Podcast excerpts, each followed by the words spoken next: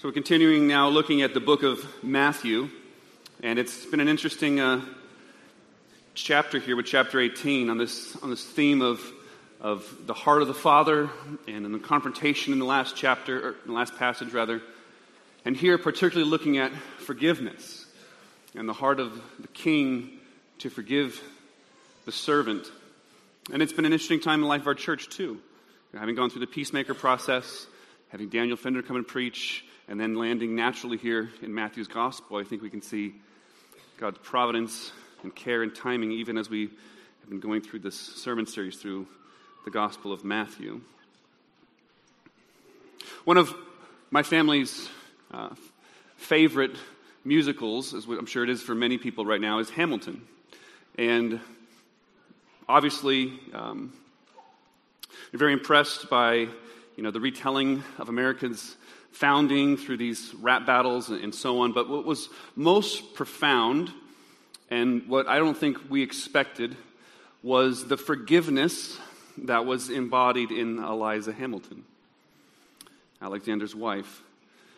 Eliza is confronted with the unimaginable decision to forgive her philandering husband of his acts of adultery and betrayal. And it's unimaginable in where it falls in the musical because the audience still feels the heat of the curse that she's pronounced just moments prior when she says, You forfeit all the rights to my heart, you forfeit the place in our bed. And yet, the next part of the musical, this emotional climax of the musical, we find this moment of profound release and beauty when she says this there are moments that words don't reach. There is a grace that's too powerful to name. We push away what we do not understand, we push away the unimaginable. There, standing in the garden, Alexander by Eliza's side, she takes its hand.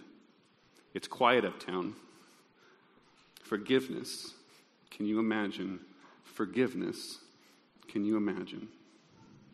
We're never told about Eliza's thought process and moving from anger to forgiveness, only that Eliza forgives. Can you imagine? Remember a few years back, the Washington Post reported on the forgiveness that was extended to Dylann Roof, the mass shooter by Emanuel Church in South Carolina. The article said this in the Washington Post is that the relatives of the people slain inside of the historic African American church in Charleston, South Carolina, earlier this week were able to speak directly to the accused gunman in his first court appearance on Friday. And one by one, those who chose to speak at a bond hearing did not turn to anger. Instead, while he remained impassive, they offered him forgiveness and said that they were praying for his soul, even as they described the pain of their losses. I forgive you, said Nadine Collier, the daughter of a 70 year old woman that was shot. You took something very precious from me, and I will never speak to my mother again. I will never hold her again, but I forgive you. Have mercy on your soul.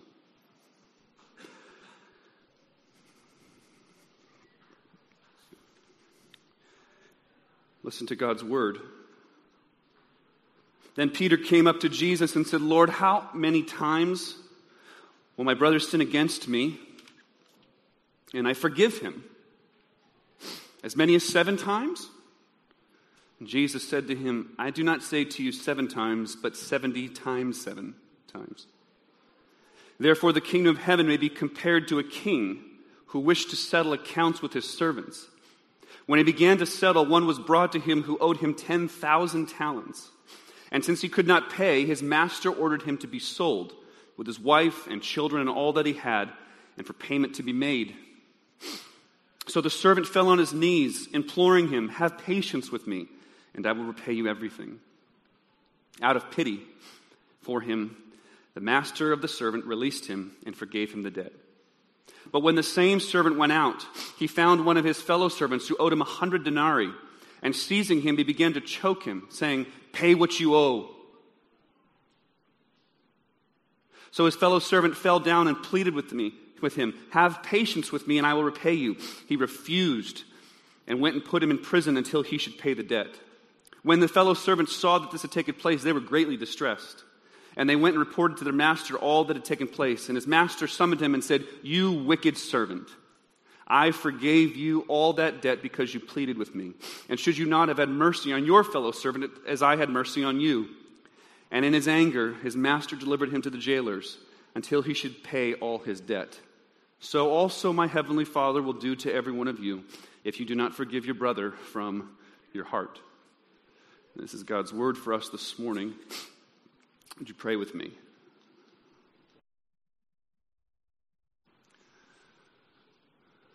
Father, we come to you now as people that are broken and hurting, as people who every single one of us have been wronged by another human being in some way. And Father, we pray that through the preaching of your word, you would grant to us and bestow us the grace to forgive, to be long suffering and patient.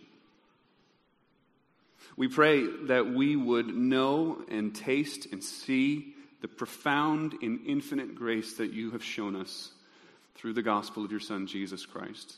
We pray that it would grip us to such a profound degree that we would be free people. We ask all this through your Son, our Lord Jesus Christ. Amen. I should just say, as a, as a uh, disclaimer at the beginning, that pretty much all of the ideas in this sermon come from this book called Unpacking Forgiveness by Chris Brauns. And I would give this book away to you, but I love it so much I can't bear without it. So I commend this to you, though, if thinking about this, this topic. And also, this commentary by Dale Bruner on Matthew is excellent. Everything he says about this chapter is, is very devotional in nature. So we're going to unpack this sermon under three headings. The first point is the need for forgiveness. And the first point here on the need for forgiveness, in our scripture reading, I had Lindsay read to us 1 Corinthians 13, 4 through 7, that profound chapter about love. But what's interesting is that prior to that, Paul eh, makes this rebuke of sorts to the Corinthians. He says this He says, If I speak in the tongues of men and angels but have not love, I am a noisy gong or a clanging cymbal. If I have prophetic powers, understand all mysteries and all knowledge, and I have all faith so as to move mountains, but not love, I'm nothing. And he goes on. And the point that Paul is making is that we as people can possess certain character virtues, but if they're not from a source that's rooted and grounded in love, then we're actually nothing. But he is saying that there is an ability, though, to possess these certain virtues these certain aspects apart from a heart that's been touched by the grace of Jesus Christ. It's possible for a season, for durations of life, to experience that kind of virtuous restraint. What do I mean by that? Uh, the way that we uh, most normally uh, teach moral virtue, for example, teaching our kids not to lie, is we apply moral categories to them. And we, in a sense, play on the fears and insecurities of the heart. We say, don't lie because you don't want to be a liar. People don't like liars. And we play on this fear and insecurity in their heart that people aren't going to like them if they lie. Or we do it in a religious way sometimes too. We say, don't be a liar because God hates liars. But what we're doing in those moments is we're playing on the fears and insecurities of their hearts. We're trying to morally change people. And Paul says that that's possible in 1 Corinthians 13, and it can be done apart from the, the grace that comes from Jesus Christ, apart from a loving heart. But you see, what the problem is, of course, is the other side of the coin. Because why do people lie? because of the fears and insecurities of our heart. We lie because of fear of, of losing power, of, of losing face, of losing an opportunity, and so we distort the truth. We lie. Both are based on the fears and insecurities of the heart. Not a heart, though, that's truly and actually been changed. Moral virtue can only restrain the heart. Moral virtue cannot change the heart. Only a touch from the grace of Jesus Christ can actually change the heart. So, what does it look like? What does a heart look like that's been changed, that's been touched by the grace of Jesus Christ? Well, the first thing he says here is love is patient. Love is patient. And that word patient is maybe better translated in the King James long suffering. Love bears up under injury. It's a word that's occurred in almost all the lists in the New Testament of marks of a supernaturally changed heart. It's in Colossians chapter 3.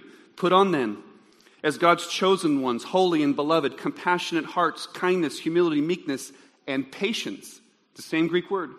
Bearing with one another. And if one has a complaint against another, forgiving each other, as the Lord has forgiven you, so you must also forgive. And above all things, things put on love, which binds everything together in perfect harmony. In Galatians 5, when Paul lists out the fruit of the Spirit, he says the fruit of the Spirit is love, joy, peace, patience. Same Greek word. Kindness, goodness, faithfulness, gentleness, self control. The first thing we must know about this is that these lists are marks, they're traits, they're characteristics of a supernaturally changed heart. They're describing what it looks like. They're describing what a heart, what a life, what a soul looks like that's been touched by the grace of Jesus Christ. That's what the fruit of the Spirit is. As the Holy Spirit is manifest and living through you, that's what it looks like. It's important to know because at the end of this passage here, in verse 35, it says, So also my heavenly Father will do to every one of you if you do not forgive your brother from your heart. Now, at first, that sounds like all of a sudden we decided to stop preaching the gospel at this church, right? That we're saved by forgiveness. That if you don't forgive, then God won't save you. But if we see it that way, we're totally misunderstanding it. Instead, it's describing what a supernaturally changed heart looks like. A heart that has been touched by the grace of Jesus Christ and understands the depth and degree to which you've been forgiven by God manifests itself in a forgiving heart towards your brothers and your sisters. He's just describing what a heart looks like that's touched by Jesus. But the second thing we need to know is we understand this word patience a little bit more because it occurs. The reason I'm talking about it so much, this word patience, this word long suffering, is because it's exactly what the servant asks for in this parable. Verse 26. So the servant fell on his knees, imploring him, Have patience with me. The same word. Be patient with me. And the word, like I said, quite literally looks like long suffering. To understand, though, what this servant is really asking for, I need to explain something to you. Verse 23 and 24 says, Therefore, the kingdom of heaven may be compared to a king who wished to settle his accounts with his servants. And when he, when he began to settle, one was brought to him who owed 10,000 talents. Now, that might just kind of brush across the surface real fast, okay? Just one of those Bible words, one of those Bible numbers, dollar amounts. But let me try to explain this very briefly. A day's wage, a day's wage is about a denarius, okay? One talent is 6,000 denarius, denarii. And this is 10,000 talents. Okay, I went to Bible college. I'm not a math major, right? But I can do simple math with a calculator. Let's just say, for the sake of discussion, a day's wage is $100. And that's 6,000 of them is one talent. That means that this servant owed $600 billion. $600 billion.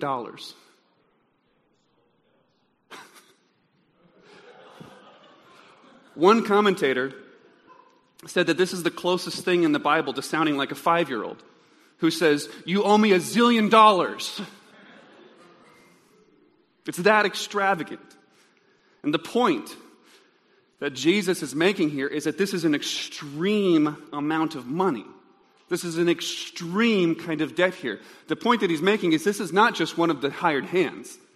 This is not just, just this is not just someone who, you know, washed the carriage, right? Shined up the chariot. This is someone who was probably the vice regent in the entire kingdom.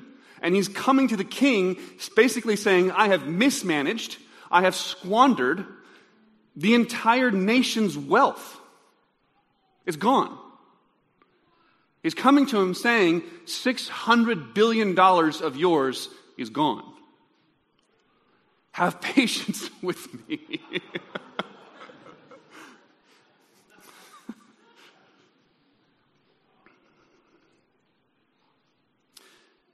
be patient means to bear up under provocation without complaint. To bear up under provocation without complaint. That's what he was asking for, and that's what he got. The king is patient with him.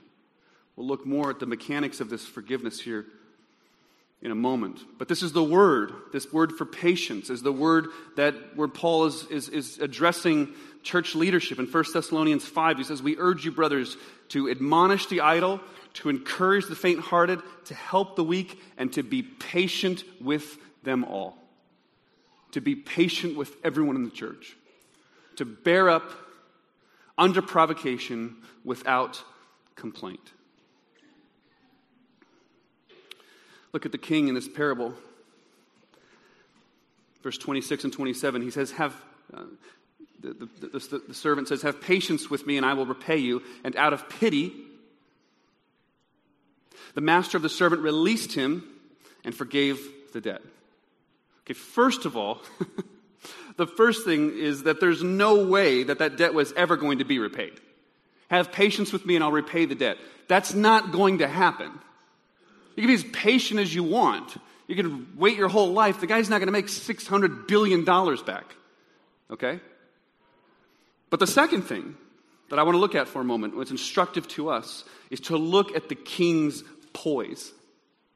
He's basically been told it's over. He's basically just been told the kingdom, all of it, it's done. Roll up shop. Go to someone else's kingdom but he has poise, he has pity, he has patience. So here's the principle if you're taking notes patience is the ability to bear injury without melting down. Patience is the ability to bear injury without melting down. Or put another way, Patience is, is it's, it's a virtue that looks like things can happen to you on the outside, but they do not destroy your inner poise or your inner joy. Things can happen to you as an external force pressed upon you, but it doesn't ultimately destroy your inner poise or joy. That doesn't mean it's not hard. That doesn't mean that we're stoic in nature. It doesn't mean we don't feel the pain, but it means that it doesn't do the ultimate thing. It doesn't ultimately rob us of our inner poise and joy. We're not, put another way even, we're not controlled by what is being done to us. We're not controlled by what is being done or has been done to us. That's what the king embodies here. The king is not ultimately robbed of his inner poise and joy because of what has been done to him on the outside. Even the squandering, even the squandering of all of his wealth, or a large portion of it, doesn't rob him of that patience. So, what does it mean? What does it mean when we're talking about not being controlled by what's being done to us? Well, it means that things are going to be done to us. It means that suffering will come into our lives. Suffering will come into our lives. Suffering has come into many of your lives right now. Some of you are in the midst of these kinds of situations, in the midst of suffering situations.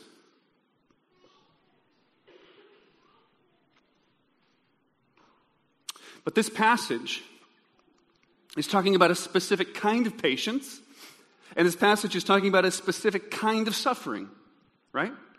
It's talking about patience and it's talking about suffering that comes from other people. It's talking about a kind of suffering that is inflicted by other people wrongs, hurts, abuses, mistreatments, backstabbings,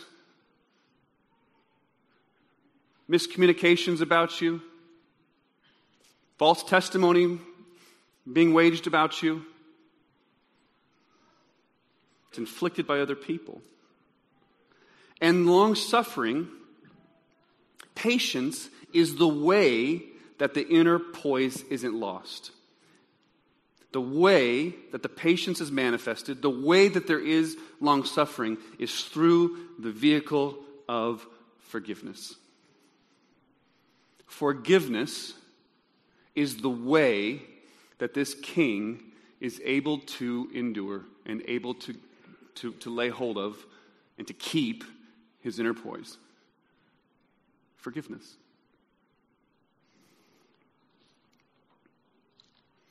Now, what happens right here when we think about this kind of issue um, is it's easy for us.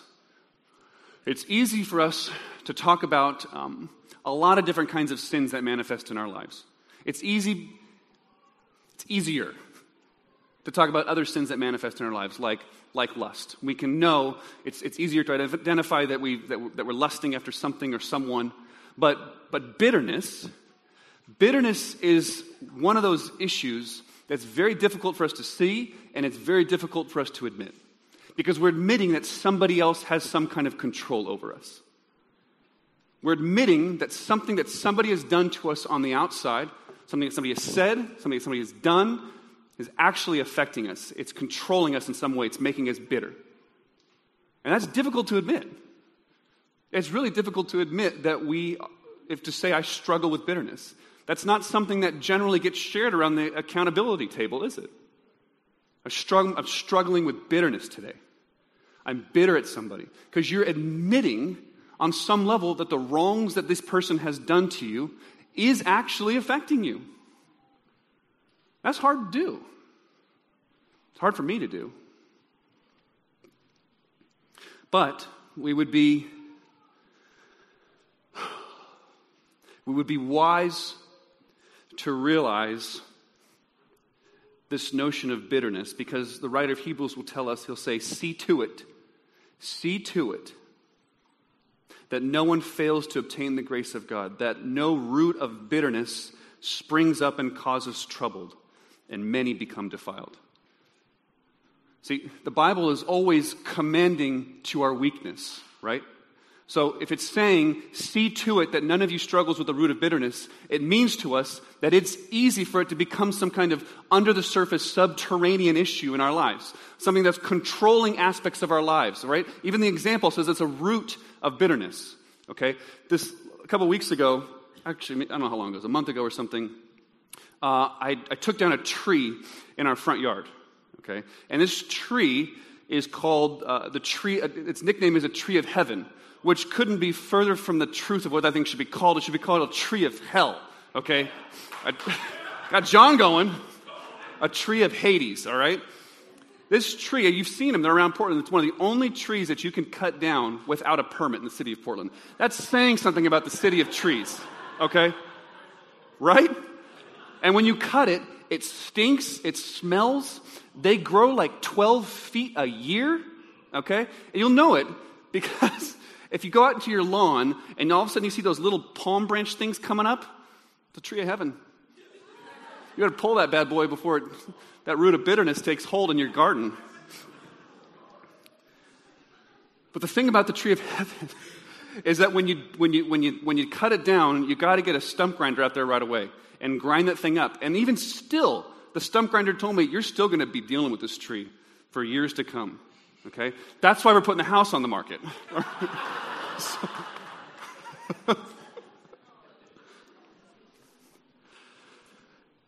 a root of bitterness. The point, the illustration I'm simply trying to make is it has a subterranean, where you don't see it, kind of effect in your life. And it's hard for us to admit the degree to which it controls us. Bitterness and unforgiveness is very hard for us to see. And in fact, they have such a bitterness has this kind of effect on us where we actually develop a self pity about ourselves. We, we, we, feel bad for ourselves that the wrongs and the injuries have been done to us. That's one of the ways that the root of bitterness affects us. But think about the analogy. It affects other things. It says it's spreading like a root, that it's affecting our wife and our kids and our relationships. And I know this firsthand. We know firsthand what this root of bitterness does to us and does to the relationships around us. Look at the end of the parable. I'm just going to talk just talk on this for a moment. Verse 34 says, And in his anger, his master delivered him to the jailers until he should pay all the debt. Now, that word jailer there is, is pretty soft. Uh, it's most often translated torturers. So, and in his anger, his master delivered him to the, to the torturers until he should pay all his debt. It means two things, at least. One, he is saying, in an ultimate sense, I think that Jesus is talking about hell. He is saying that in the ultimate sense, if, if the grace of Jesus Christ hasn't touched your heart, and the mark of that is that you are a forgiving person, that ultimately that will show that Jesus actually hasn't touched you and saved you. But second, I do think it means torture now as well. It means torturing now as well. I don't know if Chris, if you made this up or if, or if you got this somewhere, but you used to say that unforgiveness is a prison of your own making. Unforgiveness is a prison of your own making. It's torturing you now. It's having effects in your life now. The bitterness is spreading like a root in a subterranean where the eyes don't see it kind of way. And we all see this. We see it in our lives. We see people leave churches over this kind of stuff, over bitterness and unforgiveness. We see people end long relationships because of injury and so on. And it doesn't just affect you, it affects a lot of different people. It affects your wife, it affects your kids, it affects other people in the relationship. This root of bitterness springs up and it defiles many. It's a prison of your own making. It's a torture chamber that's locked from the inside. And the key to unlocking it is in your hands. The key to maintain that inner joy and poise, to bear up under the injury, to bear up under the suffering, is to forgive. Is to forgive. King James puts Luke 21 19 like this by patience, you possess your souls.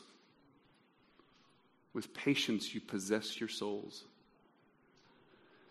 So that was point one. So let's talk in point two how to forgive. Let's talk about some of the mechanics that we see in this passage about how we actually do it. And we're going to look at the master, the king here, in verse 26 and 27. It says, Out of pity for him, the master of that servant released him and forgave the debt. It says three things there, right?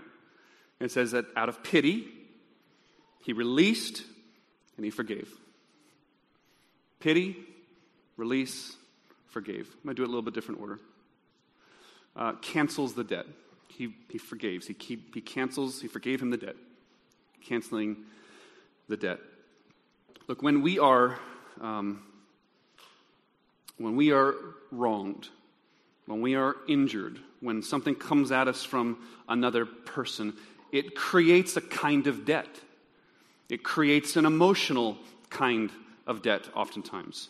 And there really are two choices on how to deal with it this debt that's there, okay? Because this is a parable, and Jesus is using this parable to talk about the way that forgiveness and injury actually looks in our lives. It creates a debt of sorts in our hearts. And there's really two ways to deal with it, right? And the first way is that we can make them pay or we can absorb it ourselves. I don't really think there's another option. The debt has to be paid in some way. Make them pay, and there are, there are a litany of ways that we do this. When someone wrongs us, when someone injures us, one thing that we do, or I do, is we avoid them we avoid them. We just don't really want anything to do with them anymore. The things they've said, the things they've done, we just avoid them. We, we subtly determine if they're going to be at the next social function, and we decide not to go because we know they're going to be there. We're subtly punishing them for the debt that they've done to us. Or the other thing that I hate to admit that I do, that we sometimes do, is we quietly cheer at their shortcomings and failures. we subtly cheer at their shortcomings and their failures. Maybe somebody else makes the same complaint that we did about them, and we subtly, you know, makes us feel a little better.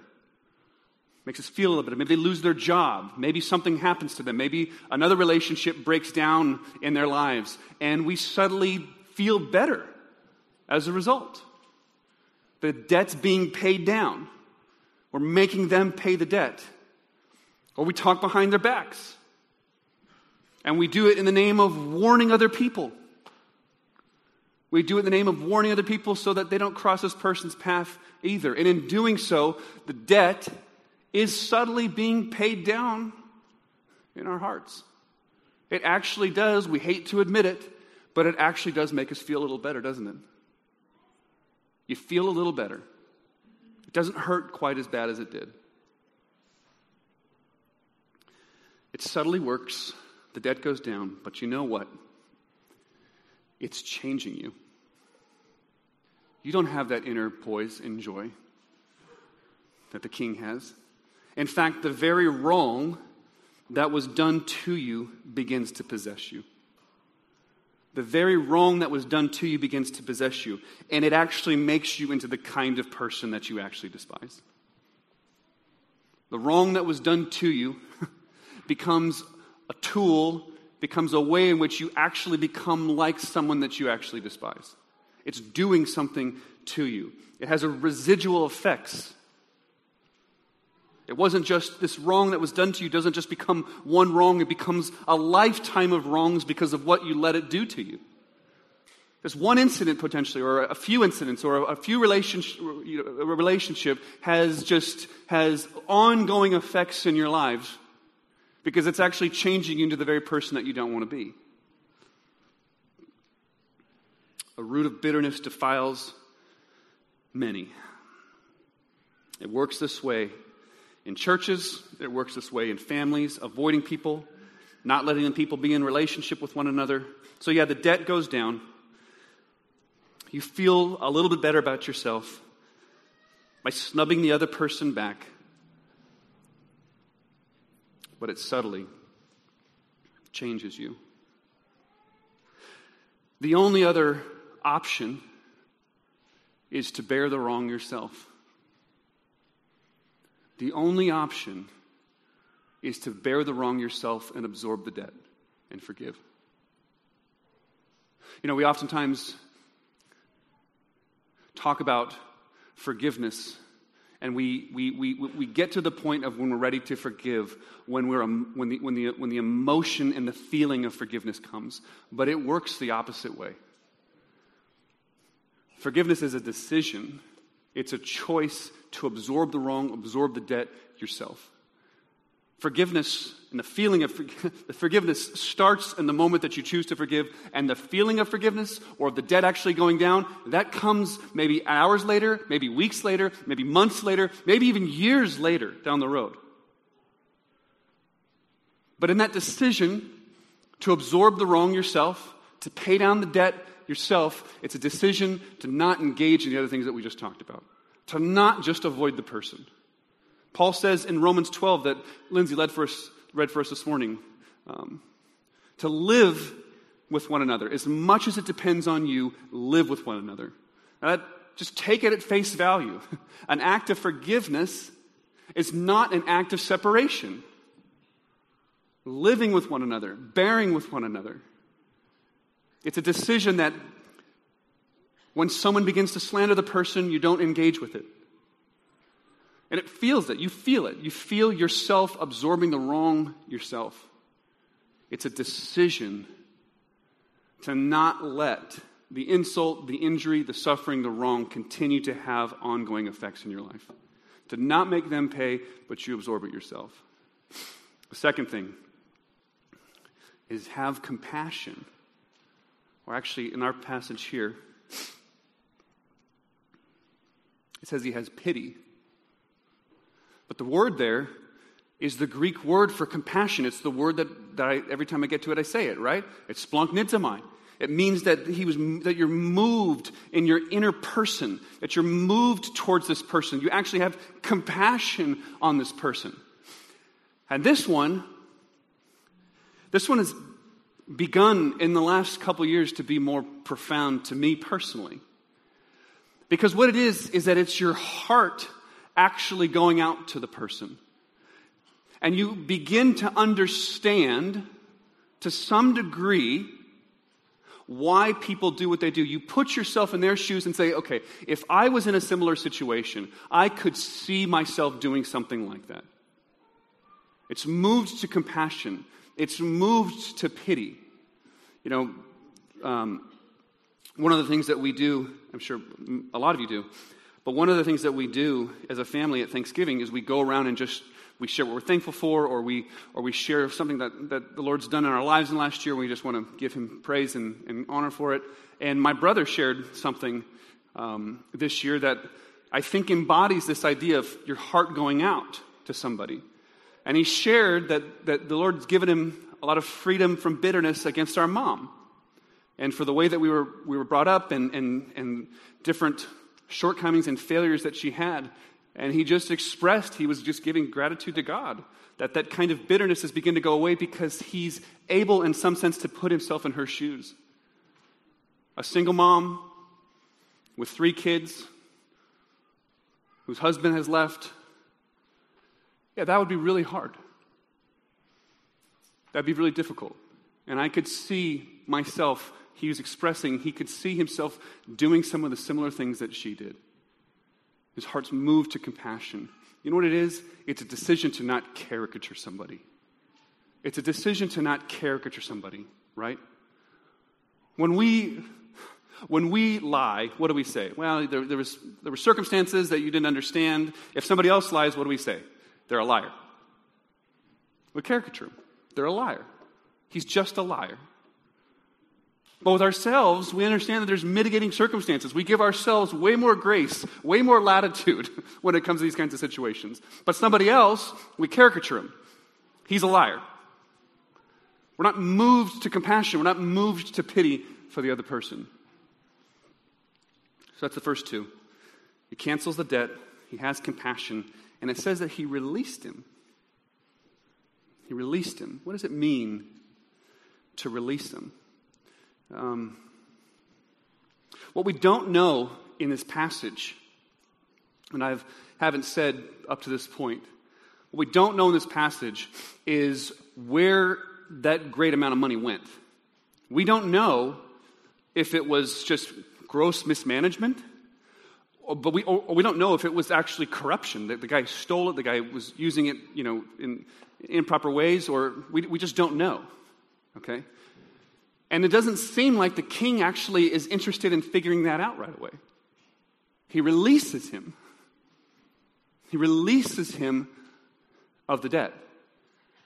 And we talk a lot, we hear this conversation a lot about the difference between repentance and reconciliation. We say things like, I don't want to forgive, I want justice. But there's a category here of releasing that I think is very helpful in understanding this, this very question. Okay? And it's a category that's in the book Peacemakers by Ken Sande, and he calls it forensic versus relational forgiveness. Forensic versus relational forgiveness. And this forensic forgiveness is what I mean and what I think Jesus means here by releasing. That it's releasing the wrong. It's not holding the wrong against them in your heart and mind. You're free from it. They're free from it. You're free from it. The other side of the coin is that relational forgiveness that restoring of the relationship. So, my point is this simply that the releasing of the wrong comes and oftentimes needs to come before the person ever even apologizes. That's the forensic releasing of the wrong. Because let's just be honest, sometimes people are never going to repent, they're never going to apologize, they're never going to come to you and ask for forgiveness. So, what's your choice? To just allow that to, to control you and rule you and make you a bitter person? Or to release it? I think that's very practically what it means to release it. It's that forensic forgiveness. The relational forgiveness, or what reconciliation looks like, will look different in different situations, depending on the degree of the wrong. I mean, if we're talking, uh, you know, a, a, fight between brothers, then that's one thing. But if we're talking about, some, you know, serious accusations of abuse and so on, then reconciliation is going to look just very different in those situations. But the releasing, the releasing of the wrong, is something that happens within your heart, within the human heart, that no longer harbors that bitterness, that injury. You may need to hold out the relational forgiveness for repentance and so on. Remembering where this passage falls, right? It's falling right after that church discipline passage. That we, as a people, as a congregation, should just be ready to pounce and ready to just offer that lavish forgiveness that's talked about when the shepherd rejoices over the one returning, right? To be able to do that, we have to have some heart work that's already been done on the front end. So that when those that have been disciplined by this church come back by God's grace, we are ready with open arms. The forgiveness has already happened, we've already released them of the debt. And now it's just simply a relational reconciliation. And of course, this whole section starts because Peter asks, How many times do I need to do this? How many times? It was said in rabbinic law, based on a passage in Amos, that three times you forgive, and on the fourth, no more. And so commentators think that what Peter's doing here is he's just going over the top, lavish. Three, I'll double it, and I'll even add one to it. How about this, Jesus? How many times should I forgive my brother? What do you say? Seven? Seven. I'll do it seven times. And Jesus says, You don't even understand the nature of my kingdom. He says 70 times 7, which doesn't mean we get to 491 and we stop. He's saying it's unending, it's that lavish. The forgiveness that we extend to one another is that lavish. Because, point three, of course, is the grace to forgive. How do we ever possibly do this? How do we ever possibly cancel people's debts? How do we ever actually have compassion on someone that's wronged us? How is it to have your heart can go out to someone who's injured you? And how can we actually release them? Because, of course, we know who the king is in this parable. The king is the Father, the king is Jesus, the king is God. The king is the one who has canceled a debt that we don't even understand. Jesus Christ, in this passage and in this place in Matthew, he's marching to Jerusalem. He's headed to Golgotha. He's headed to Calvary, where he will shed his blood and pour out his blood for the forgiveness of sins. Jesus Christ, the one who upholds the cosmos, will say on the cross, Forgive them. They know not what they do. Forgive them. Enduring the jeers, the insults, the physical pain, the emotional pain, the spiritual pain of heaven itself being quiet to him. He will endure, and in the midst of it, he will say, Forgive them. This word, compassion, his heart went out to them, is the word that's used most about Jesus and any other emotional word. If you're going to describe the emotional life of Jesus, the word that comes up the most in the New Testament is compassion. That his heart is constantly going out to people. His heart is going out to you. His heart is going out to me. And he's actually, his heart is going out. Here's the, here's the radical nature of the gospel that even in our bitterness, because we are bitter, I'm bitter, I'm bitter at certain people. Even in that bitterness, Jesus is moved to compassion towards you, towards us, to feel His love, His mercy, His grace, which is so outlandish, which is so over the top that the degree to which we can begin to let it settle down into our hearts, we can regain that inner poise. We can have that joy, that love that the New Testament says has been poured out into our hearts. And even now, in our bitterness, in our unforgiveness, Jesus is moving towards you so that you would sense the gravity of his great love for you. So let's dwell on that as we go to the Lord's table. Let us pray. Father, we are so in need of your grace and love. It is so over the top. It is so beyond what we can even comprehend, the great love and mercy that you have for us. I pray now for this, this people and myself that that kind of love, mercy would be poured into our hearts and we would be freed from these inner prisons that we experience.